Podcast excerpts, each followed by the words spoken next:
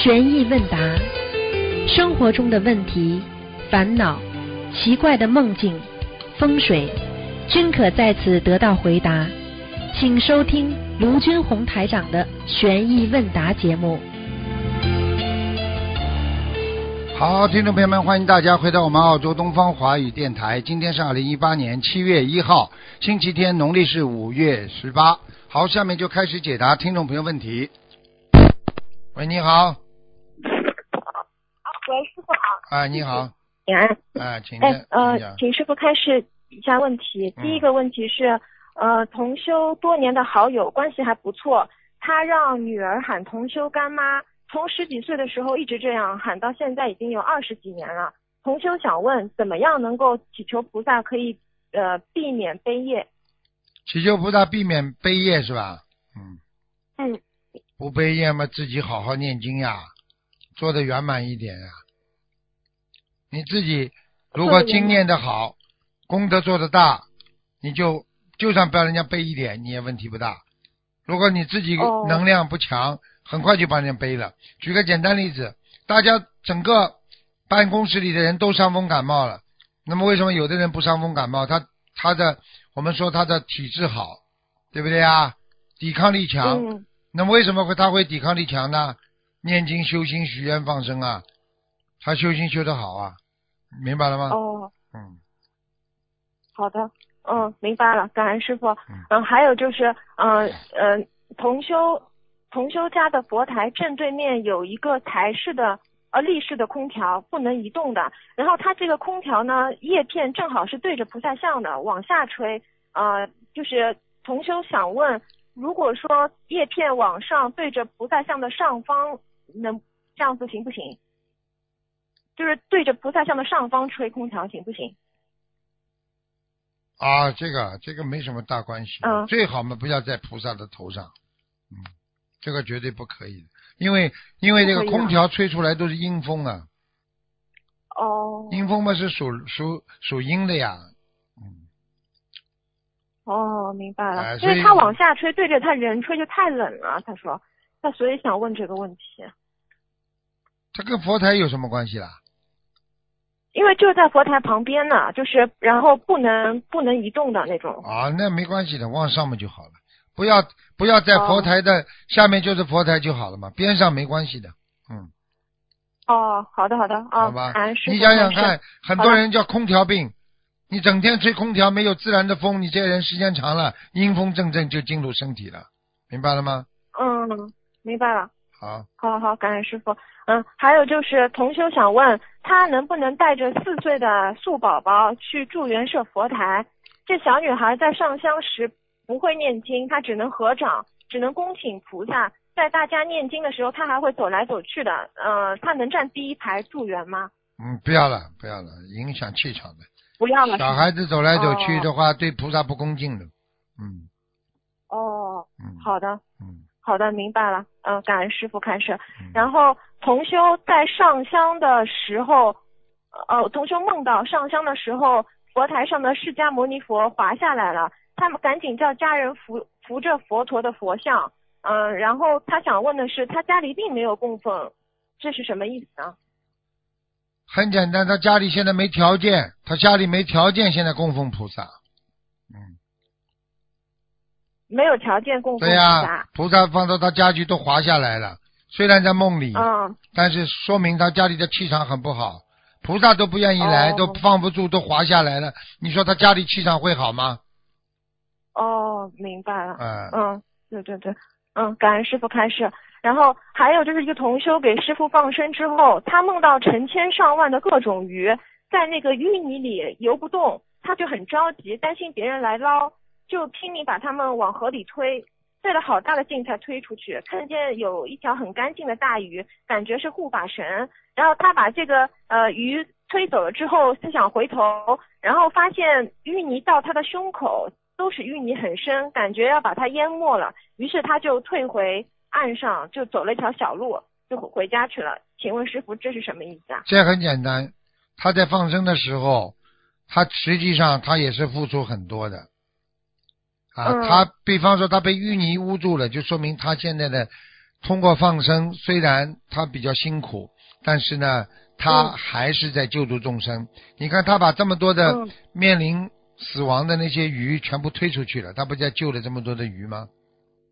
哦，对不对呀？你说他帮师傅放生，师傅就是希望他能够排除万难呢，去救度更多的哦这种众生，有缘众生啊，对不对呀？他自己，嗯，你说救人哪有自己不被拉下去？你今天是人家溺水了啊，你就要去嗯游泳过去要救他，你都有可能被他拉下去啊，对不对啊？哦，但是你走出来了，走上来了，那说明你还是战胜了困难啊。嗯，对，嗯明白了。嗯，嗯，明白了，感恩师傅开始。嗯、接下来一个问题是，同修梦见要开始点小房子了，他发现原来准备好的空白的小房子有点皱巴巴的，就拿出了其他新的开始点。现实中他结缘了法师的小房子，请问师傅这个说明什么呢？这个梦，现实当中他结缘了什么？法师的小房子，嗯后来他就梦见小房子有点皱皱巴巴，要拿新的重新点。嗯，那么很简单了，皱皱巴巴重新点，说明质量不好呀。法师质量不好。念的小房子肯定哦质量有问题的。哦，好的好的，明白了，感恩嗯师傅。呃，还有就是同修梦见在小房子进正处写了四个字，呃，智慧圆满。嗯，然后，但是这四个字不是应该普通是写名字的嘛？他就写成智慧圆满了。请问嗯师傅，他是嗯呃四个，然后他念一句就点一个红圈，这是什么意思？这不是很好啊？智慧圆满并不是代表没有人呐啊，呃人的嗯智慧圆满呢，那就是菩萨，说明他已经超脱自己哦。了啊，无我了，无人相，无众生相，无寿者相了。啊，他已经连、哦他念经念到连我自己都没有了，那不就智慧圆满了吗？哦，嗯。那嗯写上名字就是我念的，那是我我念的，嗯。人家已经念到智慧圆满了，但是你不能真的现实当中念小房子，你不能不写的，你现在不写的话不行的。只是这个人的境界嗯已经到了智慧圆满了，OK？哦，明白明白，感恩师傅开始。嗯，然后接下来是同修的老房子多年不住人了，但他总梦到老房子有好有坏。最近梦到老房子被别人占了一层，呃，梦中他不太高兴。请问这是房子有要经者吗？抬头应该怎么写？是啊，老房子里肯定老老房子里一般都有要经者。嗯哦，嗯嗯，哦，师傅，那他现在住在其他地方的话，他写就是写某某某房子的要经者，然后跟菩萨说一声是老房子的，对吧？嗯对呀、好的，好的，嗯，好，感恩师傅。然后另外一个同修梦到财神爷菩萨倒下来了，现实中呢，他想供一个我们法门的佛台，想把他的财神爷菩萨请到厂里去，呃，但是他梦到财神爷倒下来了，请问师傅，他还可以继续供奉吗？还是怎么弄？继续供奉啊，供到厂里去就供到厂里去了。嗯，家里不要供了，不要就是财神爷倒下来，的意思就是说不要跟我们的佛台供一个佛台了。嗯，哦，他一定想过跟心灵法门的佛台供一个佛台的。嗯哦，明白了。嗯，嗯，明白了。嗯，感恩师傅开始。然后师傅还有个新同修，最近一直在看图腾的视频，他的耳朵里都是师傅的声音。然后有一天晚上梦见师傅给人家看图腾，他早上起来之后耳朵就嗡嗡的响，然后第二天呢耳朵好了，嘴巴疼了。请问师傅这是说明什么吗？这说明啊，耳朵响过一段时间之后连接到尾巴，因为五官科全部连在一起的呀。你眼睛不舒服，你的鼻子会不舒服，鼻子不舒服会联系到眼睛和咽喉咽喉，咽喉不行的话嗯就是喉咙嘛，就是喉咙也不舒服的嘛。这个没关系，嗯过几天就好了。嗯哦，过几天就好了。嗯好的他担心是自己有什么做错的。啊，没有没有，应该没什么的嗯嗯。好，好的，好的，感恩师傅。然后另外一个同学梦到观世音菩萨说弟子们都不好好修，菩萨特别难过。然后这个做梦人就跪下来，很伤心的跟菩萨忏悔，呃，说我错了，我以后要好好的修，不让菩萨伤心难过。然后菩萨就很慈悲的对他说，不是在说你，我是在说所有的弟子们。然后呃，菩萨就和佛陀呃就叫龙天护法，好像就站在那边很威严呢。然后观世音菩萨开了一个特别高大的木门，门一打开，同修就看到一股蓝色的烟雾飘了出来，哎呦，然后他就想他蓝色烟雾不好的呀，不好的。嗯嗯。不好的啊，哎，观世音菩萨大慈悲啊，是菩萨开的门啊。是的，他是梦见观世音菩萨开了一、哎一扇高大的门，哎呦，一个蓝色的烟雾飘出来，还有呢，接下去呢？然后他就在想，是不是他跟佛陀很有缘，怎么经常梦到佛陀？嗯啊，菩观世音菩萨就是说，以前的缘分，来年再念吧，啊，就说句这个话，那很简单，就就走。了，菩萨。啊，就是他跟佛陀也是很有缘分的，但是他现在信了哦观世音菩萨，他就是由观世音菩萨在用现代话讲叫管理嘛，明白了吗？嗯，那菩萨为什么把这个嗯明白蓝的一开？那肯定是他的冤结喽，放释放哦，释放他的冤结，说要叫他自己把赶快把这个冤结还掉的，嗯哦，把冤结还掉，嗯明白了。嗯嗯。那他想问，这个来年再念是什么意思啊？菩萨说，来年的缘分，来年来年再念嘛，就是说自己看一看了，等到修到一定的境界了，你再想起这些事情，你也不会再仔细想了。所以有时候我我有时候帮助别人，就是我说你这个事情明年你再你现在念经念到明年，这个事情就会好了。等到他明年还没到了，哦他就想通了，他就不会自杀了。嗯，哦哦，明白吗？明白明白，都是有个时间的缘分在里面的。对啦，时间也叫缘分，哦，没有时间，我告诉你，什么都搞不好的。嗯，明白了，明白了。嗯，感恩师傅开示。嗯嗯，师傅，接下来的问题是，同修呃有同修修出了六道，在比较低的位置的话，那如果他的父母没有修，也没有德行，啊、比如说他父母对自己的公婆不孝不敬，还杀生不吃肉不信佛那种，他想问他自己超出六道的话，能不能让他的父母从轨道超脱啊？他如果超超出六道的话，会有必应，但是不会很大，因为也是一种父母亲跟我们这辈子也是一种缘分而已，就是一种缘分，明白了吗？嗯，嗯，明白了。好了，明白了。那还有就是说，如果有的师兄是被遗弃的，是由呃养父养母把他带大的，他的养父养母教他学佛念经，他如果初六到了，那全家受益的话，是指去庇应他的养父养母，还是生父生母啊？那当然养父养母了，嗯，哦，哎，养父养母受益受到庇应的多，生父生母庇应的少，因为你没有教育他，没有养育之恩呀，养育也是一个知恩的，生育之恩、养育之恩嘛，对不对呀？养大也是个嗯恩恩情呀，对不对呀？师傅现在在指导你们做人，对不对呀？师傅有没有恩呐？也有啊，施恩难报嘛，肯定对不对呀？是是是啊是是。我没嗯没生养你们，但是师傅现在在教育你们，帮助你们，让你们成功，不叫施施恩吗？对对对，是的，是的，嗯，感恩师傅，感恩师傅。然后那个，如果说同修的父母阻碍他学佛，呃，以以此相逼，阻碍他出家，那同修是夫妻双修的，然后妻子就支持鼓励他在家照顾老人，让同修自己去参加法会。那如果这个丈夫修出六道之后，呃，是父母能受益呢，还是他妻子更能受益呢？妻子更能受益，全家都受益呢。所以过去说一家里一个人法嗯一个法一个人出家，全家光荣的。嗯，哦，明白了，明白了，嗯嗯，明明白，嗯，感恩师傅开示。还有就是同修想问啊，他这几天嗓子总是很不清爽，感觉有很重的湿气。嗯，他从十几年前就有这样的问题，后来他梦到一些戒指，呃，抓了一把就吞了，发现吞不进去就吐出来了，但有一个戒指吐不出来，卡在嗓子里堵着。请问师傅这是什么意思啊？钱是说明他钱嗓子有业障钱钱啊？啊，还有他的有钱的问题了，不干净，哦这还不懂啊？哦戒指不就是金银首饰嘛，不就是钱嘛？哦。卡在嗓子里，就是他被钱卡死了，哦，就是哦，明白明白，这说明他有不如理不如法，还是还是对什么对或者就是说没有练人家的财，但是自己在把财看得太重，贪财。贪财。哎，哦嗯嗯，好的，感恩师傅开示。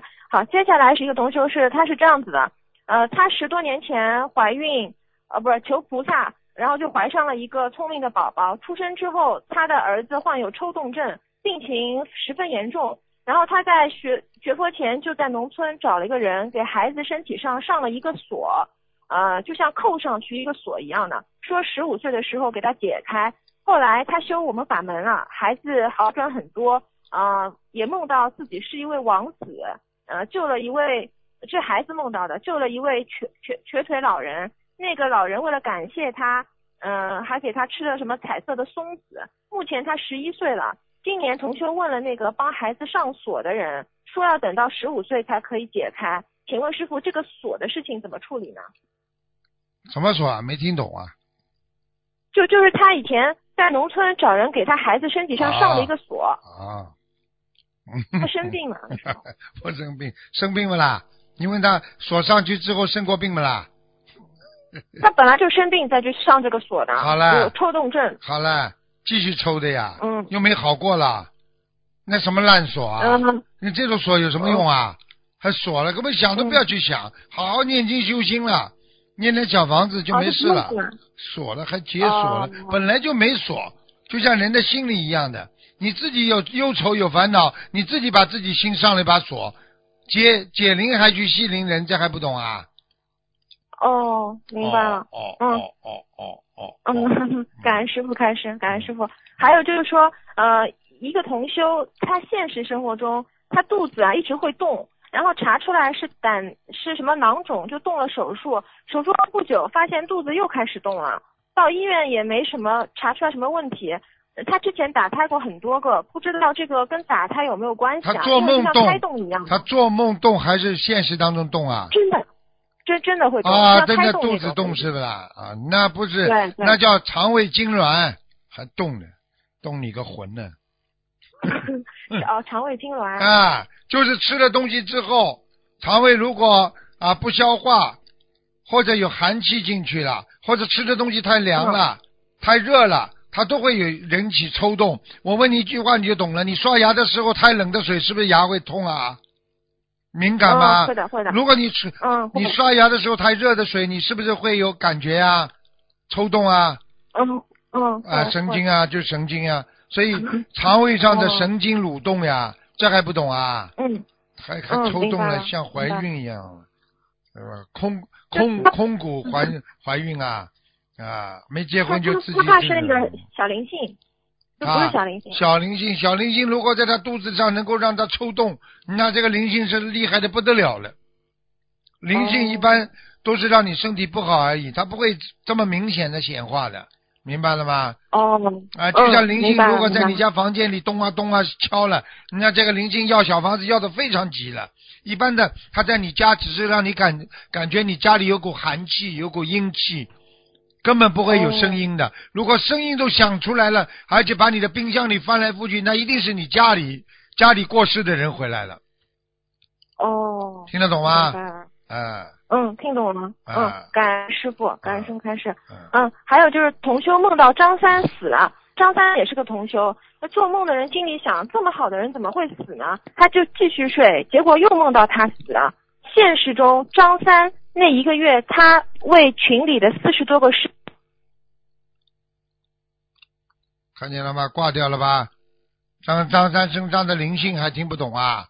张三身上的灵性不开心了，把他挂掉了。开玩笑，张三，张三，我告诉你，这么多群里，表面上，哎呦为大家了，实际上他做些什么事情，天上地下都知道。所以骗人的人是最傻的人，明白了吗？永远不要去骗人，害人害己啊，明白吗？张三了，哎呀，在大家，我我曾经跟你们讲过，你们再大的本事，在人间，哦呦，以后死的时候一万个人、两万个人给你开追悼会有什么用啊？你最后还是下地狱。一个人都不开追悼会，你床上睡了就走掉了，你照样上天。那你说真的重要还是假的重要啦？你在人间做的再好，大家都有哭啊！哎呦，你这个人这么好啊！你自己背后脑子里动什么脑筋？你自己最清楚啊。到最后你下去啊，不是人家下去啊，啊，所以一定要懂啊，真修实修啊，实修实得，真修真得，假修假不得，就是这样。所以人家说假不得的，为什么假了得不到，不得就是没有得到啊，所以一定要真修。所以一个人修到后来好的话，他说什么话都是真的，哎。嗯，对不起，师傅，这回能听清吗？师傅，讲吧。嗯，对不起，师傅，弟子错了。分享一位师兄的哥哥，嗯，六六月三号脑出血手术，医生手术前说手术很可能下不了手术台，即便成功也可能是植物人。事情发生后，家人发了大愿力。他儿子当时就为他许愿吃全素度五千人，病好后现身说法救度众生，运用心灵法门，运用法门的三大法宝救他。手术后整个身体一直在好转。六月五号那天睁开眼睛一两分钟，给大家增添了信心。六月九号医生找家人谈话说，这种病经济上就是无底洞，就是好了也可能是植物人。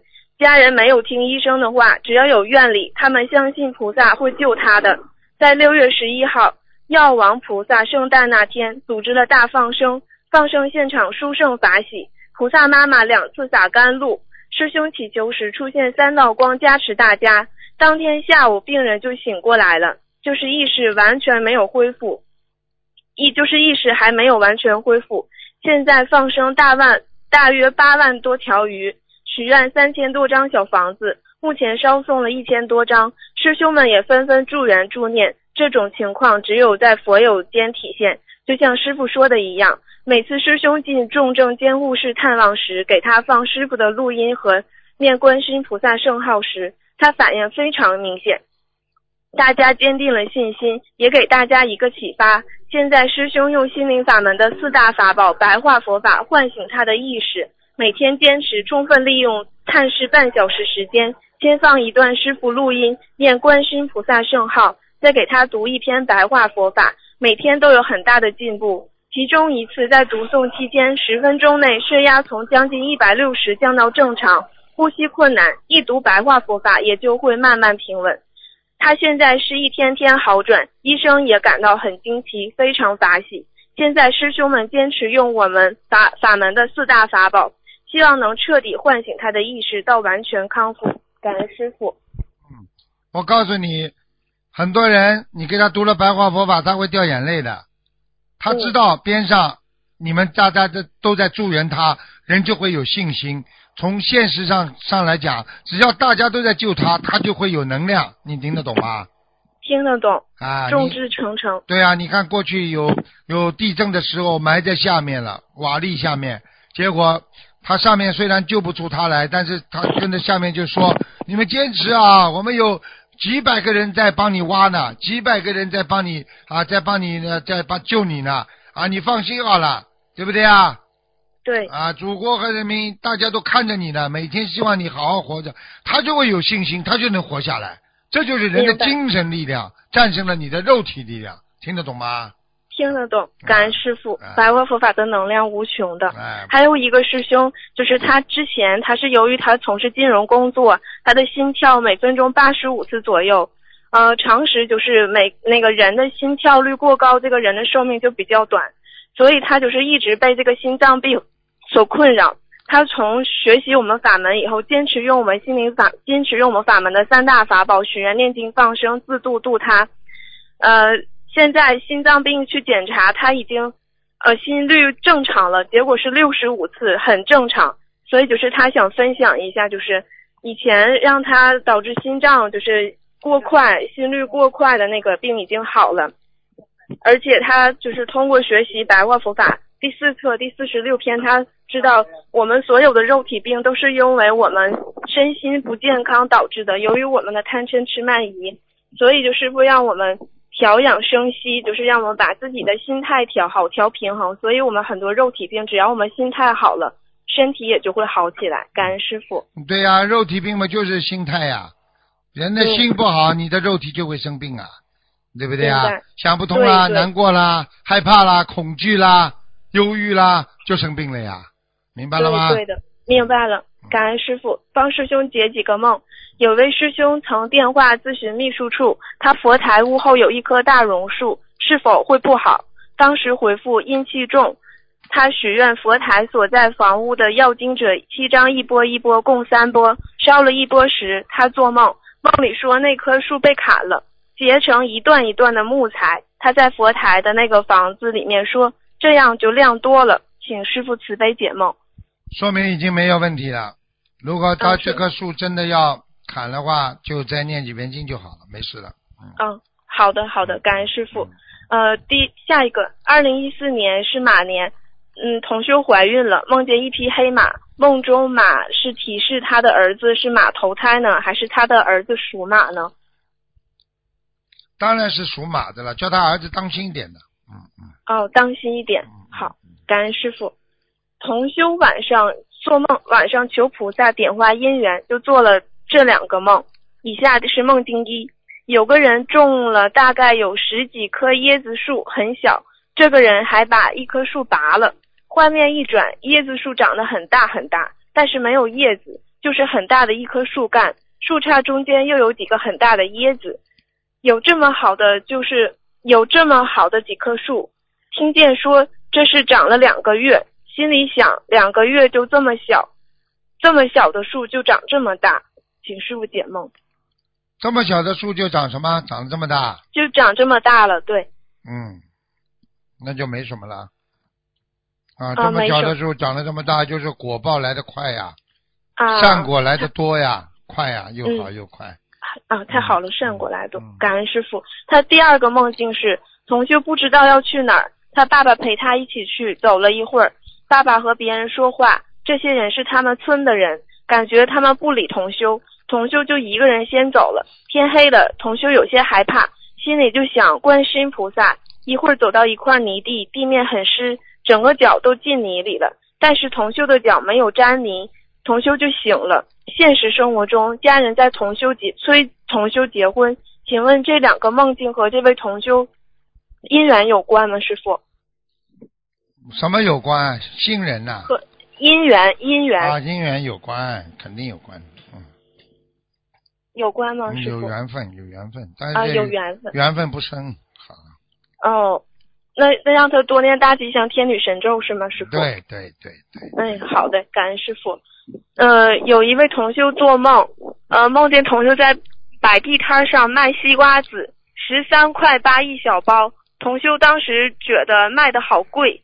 现实生活中，这位同修已经专专专门修学佛，没有去工作了。这个是什么意思呢，师傅？摆地摊卖卖，谁卖瓜子儿啊？他卖瓜子儿啊？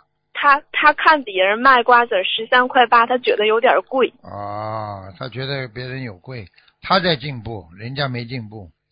哦，他在进步嗯啊，嗯，卖太好了，恭喜他。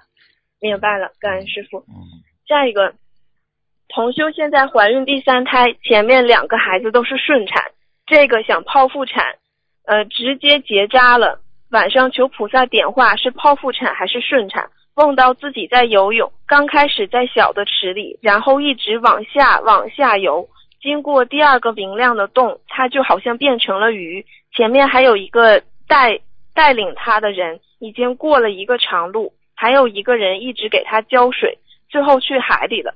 请问师傅，这个孩子是菩萨点化，他是剖腹产还是顺产呢？师傅，没听懂，再讲一遍，对不起。就是同修他他他怀第三胎，他前两个孩子都是顺产，啊第三个他想剖腹产，他就求菩萨点化是剖腹产还是顺产，啊他就梦见他在自己游泳，刚开始在一个小的池子里，后来一直游一直游，过了一个明亮的洞，他好像就变成了一条鱼，而之后他就经过了一条特别长的路，就到海里去了，到海里了。嗯啊，到海里去了，大海里。嗯嗯嗯。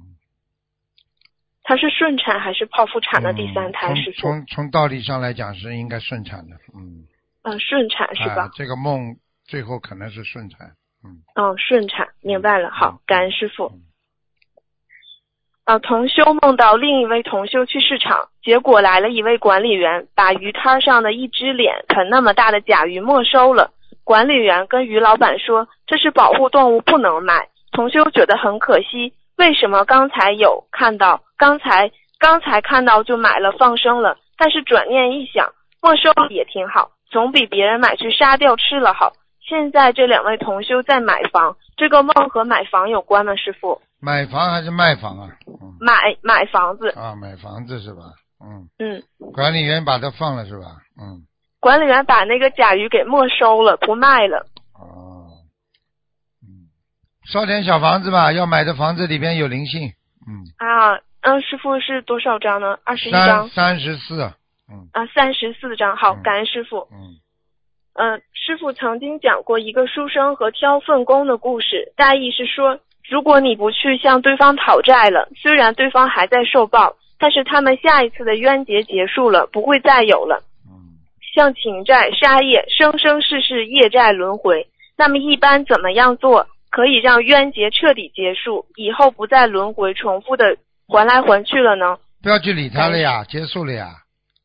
结束了，你嗯，比方说，上次我不是讲那挑粪的故故事吗？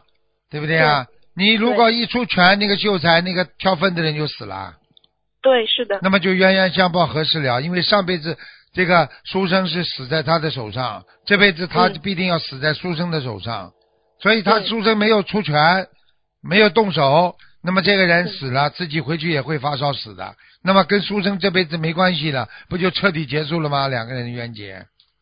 就是忍辱是吗，师傅？对呀、忍辱就是消业呀，不是消债吗？孽债嘛就靠忍辱了呀。对对，明白了，啊感恩师傅。就是这位同学问，如果是我自己欠的，我会好好还；但是别人欠我的，同修和菩萨发愿说，他通通不要他们还了。同修问，这样可以这样发愿吗？师傅？通通不要还了吗，人家比方说来还你债了，比方说你这个女孩子长得很好看，有个男的，哎呀，死乞白赖跟着你了，哎呀，成天做牛做马了，要给你钱了，要给你什么花了，你不要去理他，那不就还债了吗？嗯你就不要他还了吗？但是很多女人们就贪呐、一看有名有利啦，哎呀，来啦给我啦，听不懂啊？听得懂，是的。那么你又延续了呀。所以，比方说这个人哪怕给你拿一个饭，啊，过去人家讲起来啊，他哪怕给你拿个饭，给你给你搬个板凳，他倒是在还你的情啊。你要是做了，你不就是你就受得起了吗？你一受的话，接下来你要还他债了。所以为什么很多修心的人修到后来，就是人家对他好，哎呦受不起受不起，我自己来自己来。你哦，就是这样的，所以人家不敢的。你举个简单例子，你一个局长说来来，我给你科长给你来敬酒，我给你，接下来你你就欠他了，他叫你做什么事情你就不敢不做了，明白了，听得懂吗？太吓人了，听得懂。非常吓人。你举个简单例子，人家你在酒吧里，一个男孩子跑过来，小姐，我请你喝杯酒好吗？你说不要了，不要了，哎呀，下次吧，好了就没了，这缘分就没了。如果你说你喝人家杯酒，结果接下来他就开始讲更多的话了 啊，再来我们出去聊聊吧，啊，我我给你留个手机吧，然后我们可以啊，现在啊弄个二维码吧。你逃不走你逃不逃不掉了你，明白了，明白了，知道嗯了。感恩师傅，太吓人了。吓人了吧？所以不要轻易接受人家的馈赠啊，什么东西啊都不肯的，都不行的。所以法师为什么说，哎呀，我一两手清风，我什么都不要的，送什么？没什么好送的嗯，啊。明白了一送你就欠人家情了。我问你，人家给你东西，你是不是欠人家情了啦？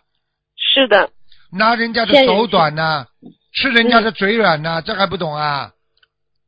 明白，明白。呃呃感恩师傅，感恩师傅慈悲开示。呃嗯、有个同修梦到从未蒙面的一位道术弘法的青岛师兄，在梦中非常清晰的对同修讲：方圆十公里找房子。请问师傅，是提示要弘法的地方，还是要做生意的店面？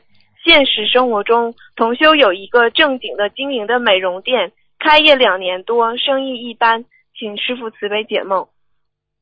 方圆两最主要问题，这个要看他睡觉之前到底想什么，是想弘法的弟子呢，还是想他的生意？所以梦中才会出现这个话，明白了吗？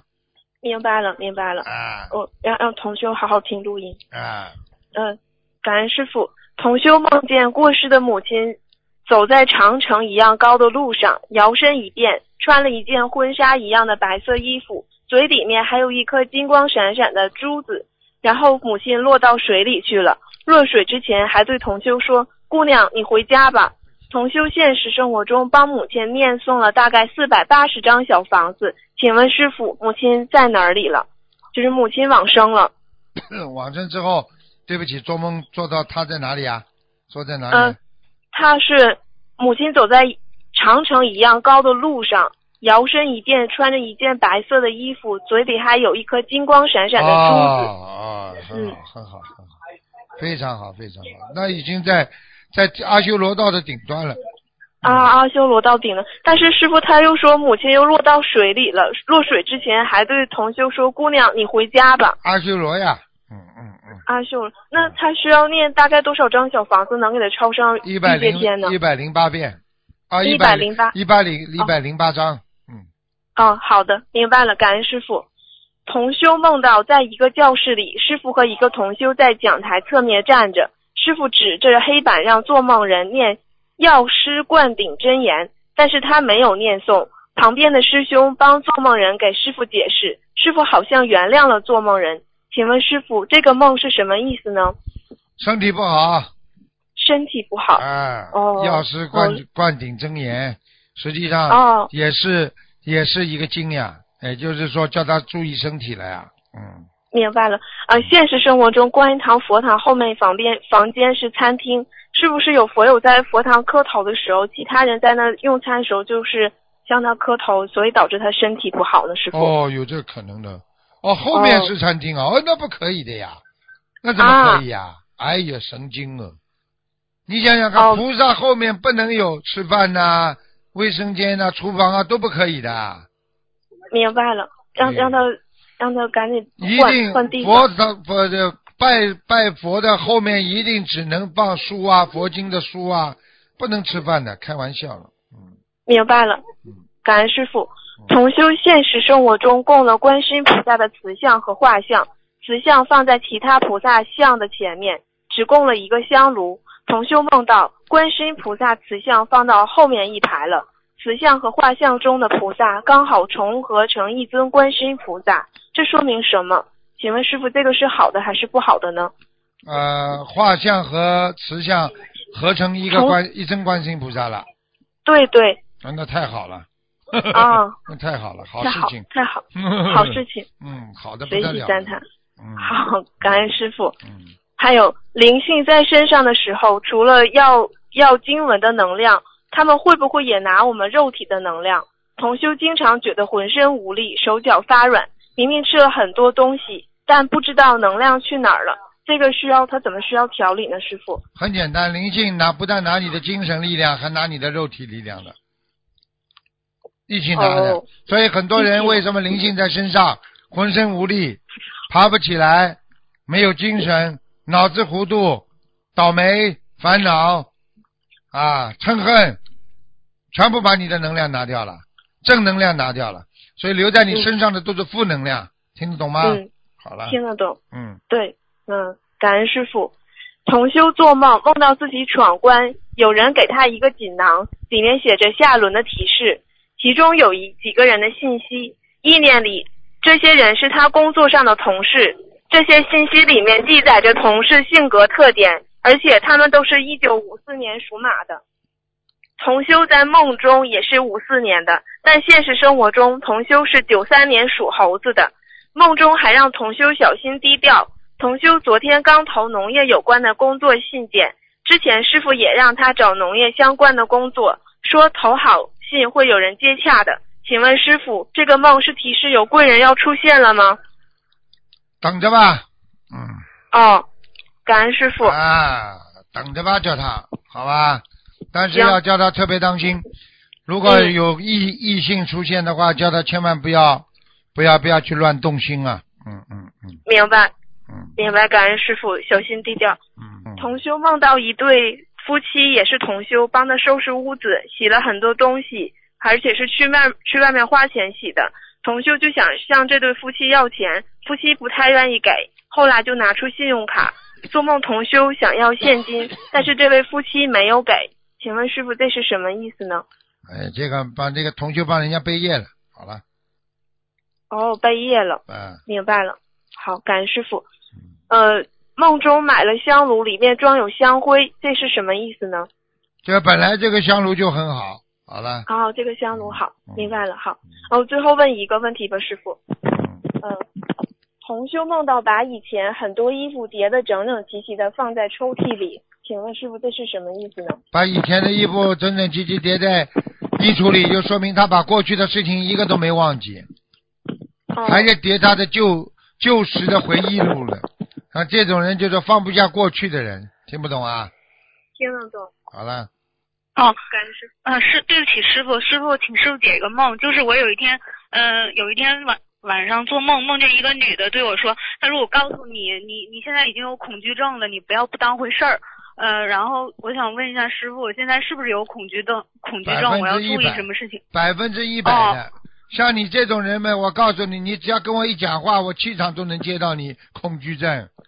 哦你什么事情都害怕去做，怕做不成功，怕丢脸，怕没有面子，你什么都怕，这不叫恐惧症啊！你吃饭你都哦怕长胖，你还不是恐惧症啊？哦，是、嗯怎么办呢？怎么办？凉拌了。哦还有师傅，因为就是我最近不是许愿清修了嘛，然后我就遇到一个缘分，我老怕自己违愿，然后天天想，天天想，我特别害怕，是不是因为这个原因啊？师傅？嗯对呀、这不叫恐惧症啊！哦你，去想他干嘛？你已经清修了，你还去想男人干嘛？啊，我我我我就就前世的缘分，我害怕他来。嗯，害怕有什么害怕的？拜拜了，你还害怕什么？哦，你就说明你还在想，你还在想，哦你才会害怕。你根本跟他断掉了。你比方说，你今天哦把自己当成个法师出家了，你说有有人跟看见看中法师的话，法师会动心不啦？不会。好啦，嗯听不懂啊？好的，师傅，那那师傅，我是不是要许一个什么愿呢？你什么愿都不要许，你给我好好的把持住，你就叫愿力，不要去触犯自己许过的戒律，你就人很干净。你愿意去做那些肮脏的事情啊？你告诉我呀不愿意，肮脏不不啦？愿意，师傅，脏。你不是没做过啊？脏的嗯他妈臭要死的，现在不知道啊？知道了，师傅。你去去给人家整天去给人家猥亵好了，对不对啊？哦，亵渎好了天天像个动物一样的给人家这这这随随便便乱乱弄，你开心啊？嗯你是不是开心啊？骨头轻啊？嗯，对不起，师傅。你清修了，我才对你要求这么高的。如果你只是一般普通的人，我不会讲这些话，明白了吗？你爱怎么样就怎么样，把自己身体们弄得一塌糊涂。很多人妇科不好嘛，全是这种毛病出来的呀。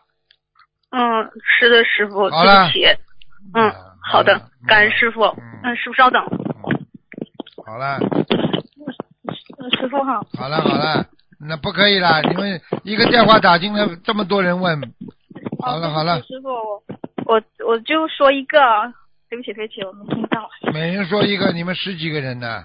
那个有上期节目有一个节目说念三百到五百五百遍礼佛后可以超，就是脱离六道。师傅，这个需要配下小房子吗？你这种话根本就是断章取义的。那是这个人已经到了差不多要超脱六道的时候，再念这些才能上去的。像你们浑身都是业障的话，念这么念这么几遍礼佛大忏悔文就能超脱六道啊？你开什么玩笑啊？听得懂了吗？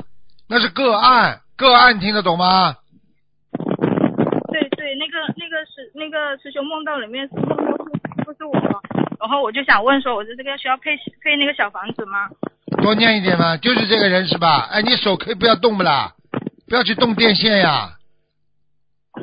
啊手怎么这么贱的？手不要去动电线，噼里啪啦，这里响的不得了。啊，对不起对不起对不起，师傅。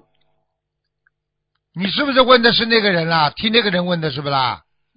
嗯，就是有一个师兄，就是他梦到我，就说我在观音堂这里，如果就是再念三百到五百遍礼佛后，就可以就是超脱欲界，然后还可以脱离六道，然后还可以改毛病。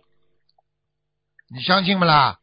像你这种人，脑子都不开悟，念这么多，你能开悟不啦？现在菩萨就是给你无限的希望，希望你早点开悟，听得懂了吗？嗯，是，然后还有一个问题，就是因为他他梦到这个就是配这个礼佛，我在想是不是我的那个意念的问题啊？因为我现在就是就是意念就是老是就是会不太好。你想想看，你还能操作六道啊？就像师傅一样的跟你说：“哎呀，你以后可以成佛啊！”是鼓励你呀，你就真成佛啦。人家说你念五百遍礼佛大忏悔文，你就可以超度六道，人家是鼓励你呀。你以为真的啦？嗯，对，感恩师傅，感恩菩萨。好好修了。就你这种没有智慧的人，听得懂了吗？嗯师傅还有什么就是不好的地方吗？不好地方少吃一点，越长越胖了，现在不知道啊？哦，你这么胖，怎么升到天上去超脱六道？师傅对不起，这里太好了，这里吃的多了。吃的太好了，太好了就要多吃的，太好也不能多吃啊。多吃也是贪，师傅。对不起，师傅，对不起，感恩师傅。好了好了再见再见了。感恩师傅，师傅辛苦了，师傅再再见见，再见，感恩师傅，感恩师傅。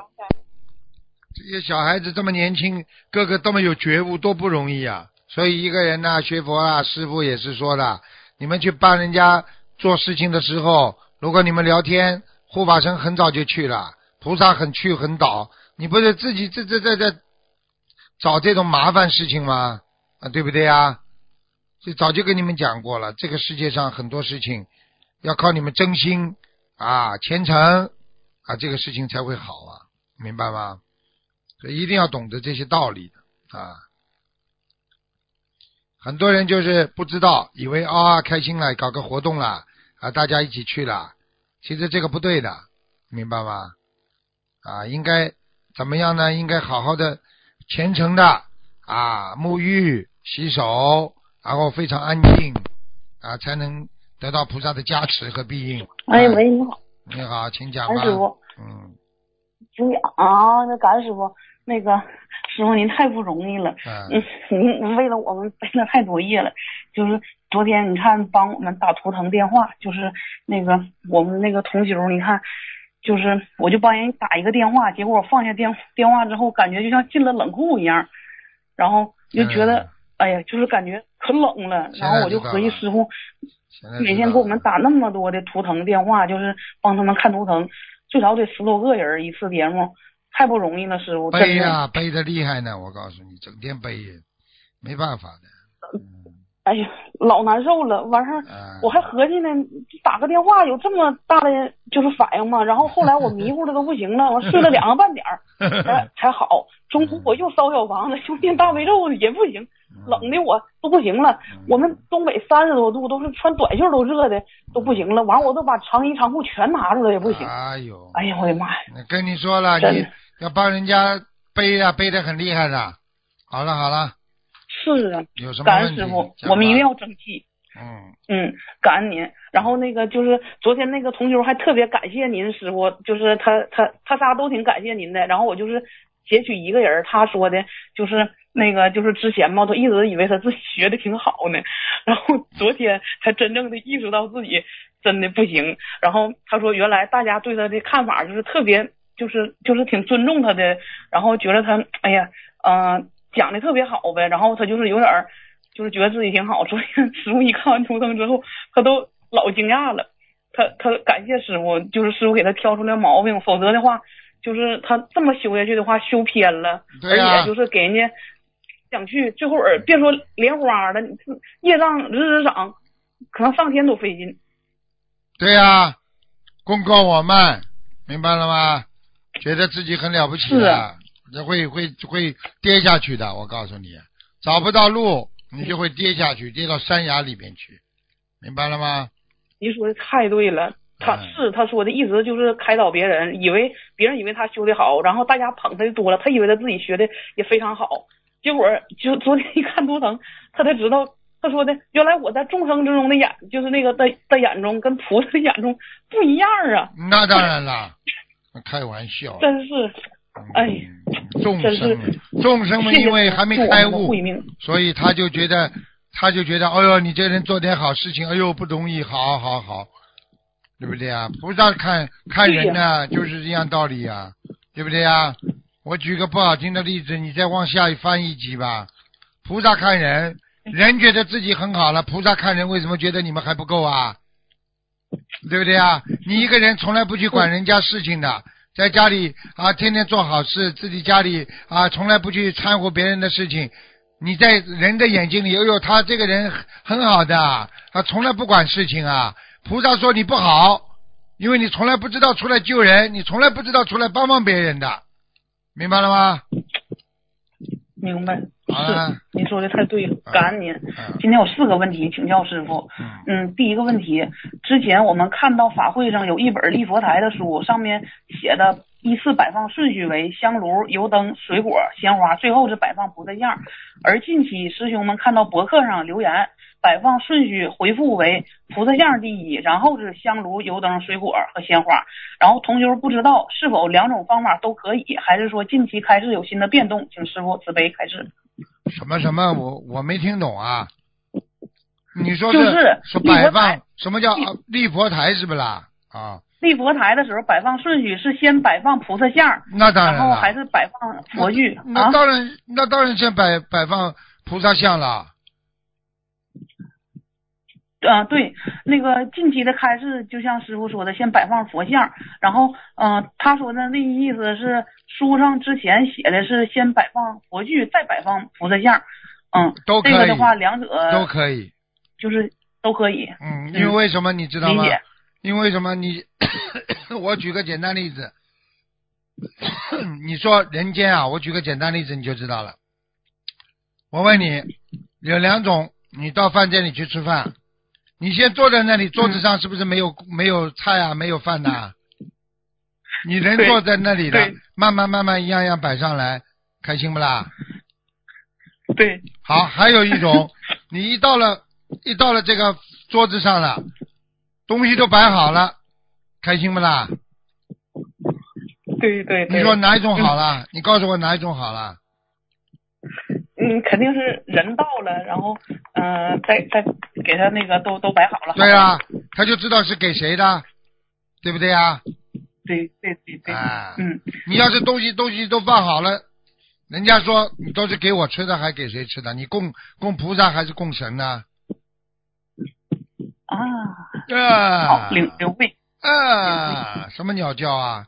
啊，好了，谢谢师傅，领会了。嗯，第二个问题，同修许愿每天睡觉不超过六个小时，但是碰到某天生病了或者身体非常不舒服的时候，他能不能跟观世音菩萨讲一下，今天我多休息一个小时，等到好了之后，通过少睡来补上，或者哪天超睡了几几几个小时，然后他念几遍礼佛大忏悔文，然后嗯、请问这个算是一个愿力吗？他已经在佛台上许完了。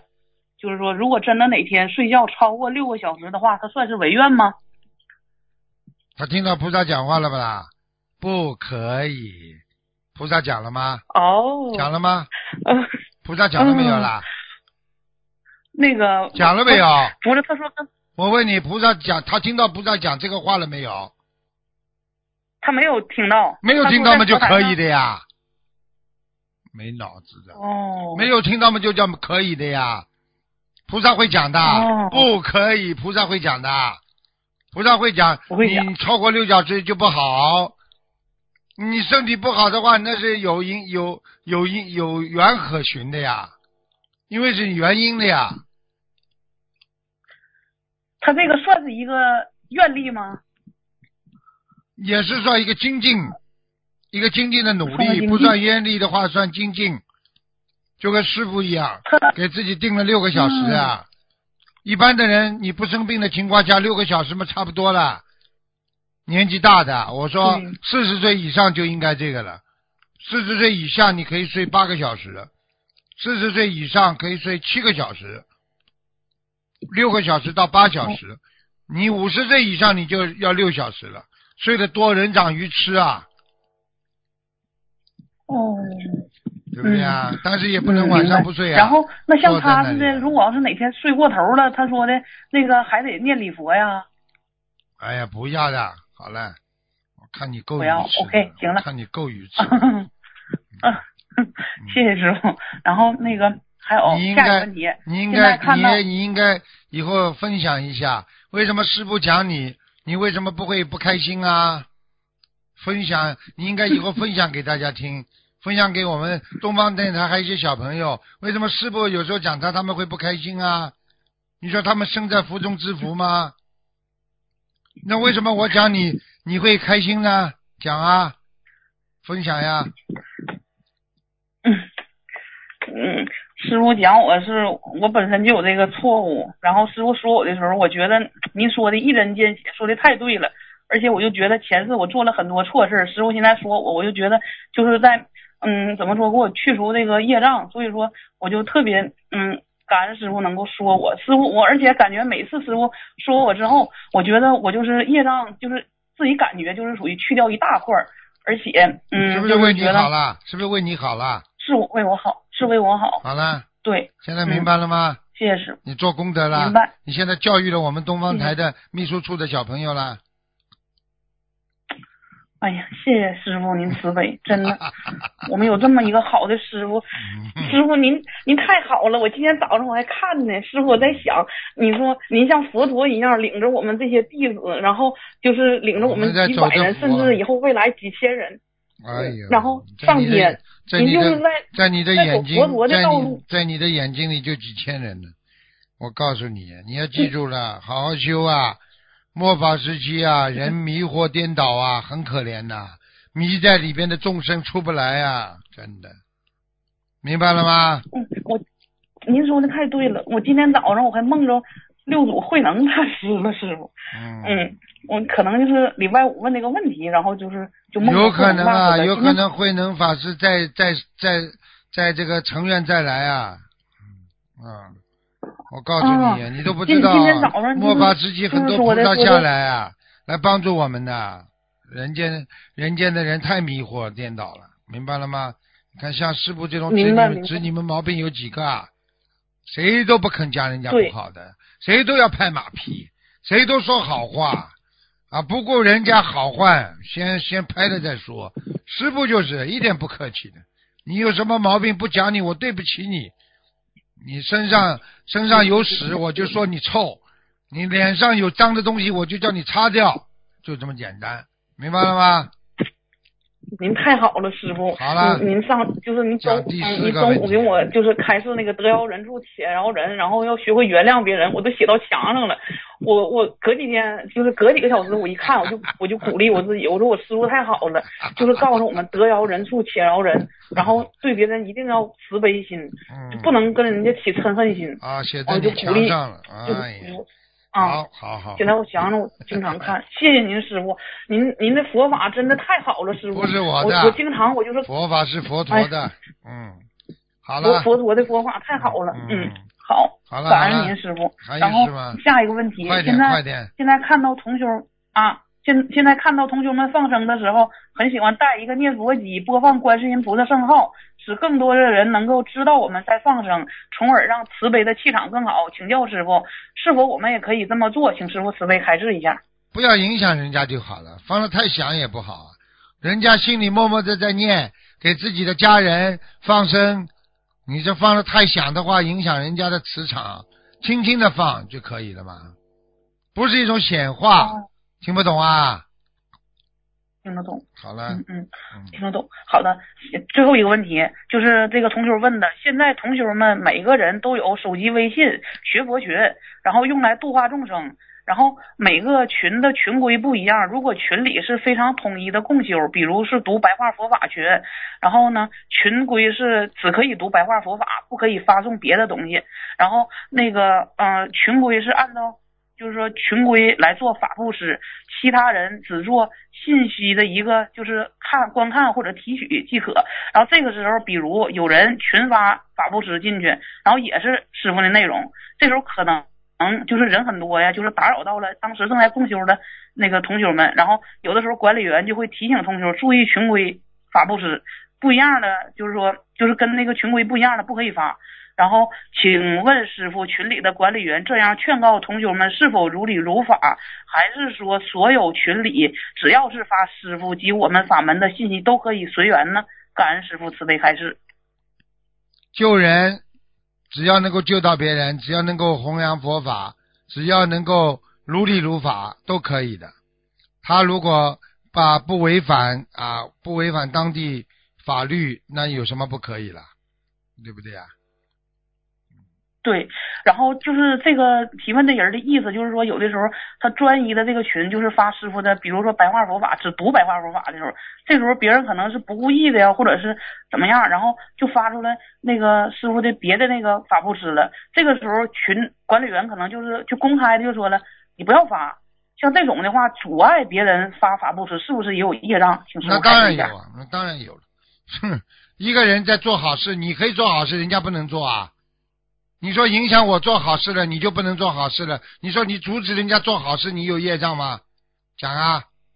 对呀，肯定得有业障，而且有的时候同好了修之间就是好了嗯好了好了，不要你解释了，行懂了再见就好了。嗯再见，师傅，拜拜，感恩师傅，好好休息，再见，啊，拜拜拜拜，拜拜。好，听众朋友们，时间关系呢，节目就到这儿结束了，非常感谢听众朋友们收听，好，我们下次节目再见。